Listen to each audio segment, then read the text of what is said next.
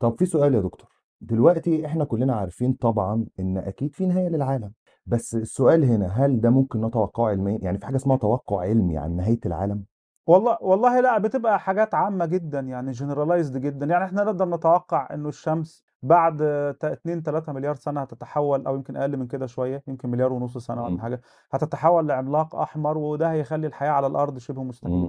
يعني من حوالي كام شهر لسه وكالة الفضاء والطيران الأمريكية ناسا نجحت لأول مرة في تاريخها إن هم يحددوا كويكب ويضربوه بطلقة آآ طلقة اللي هي DART، DART ده مركبة فضائية وظيفتها إنها تبقى طلقة، دخلت في في ديمورفوس وده أحد الكويكبات وغيّرت مداره بالفعل، فإحنا دلوقتي في طريقنا فعلًا إنه مثلًا لو خلال 50، 60 سنة جاي مذنب أو كويكب وخلاص هيخبط في الأرض زي فيلم Don't Look Up مثلًا، فهنقدر نبعت مركبة، المركبة دي تغيّر له مداره وتبعده عن مدارنا خالص.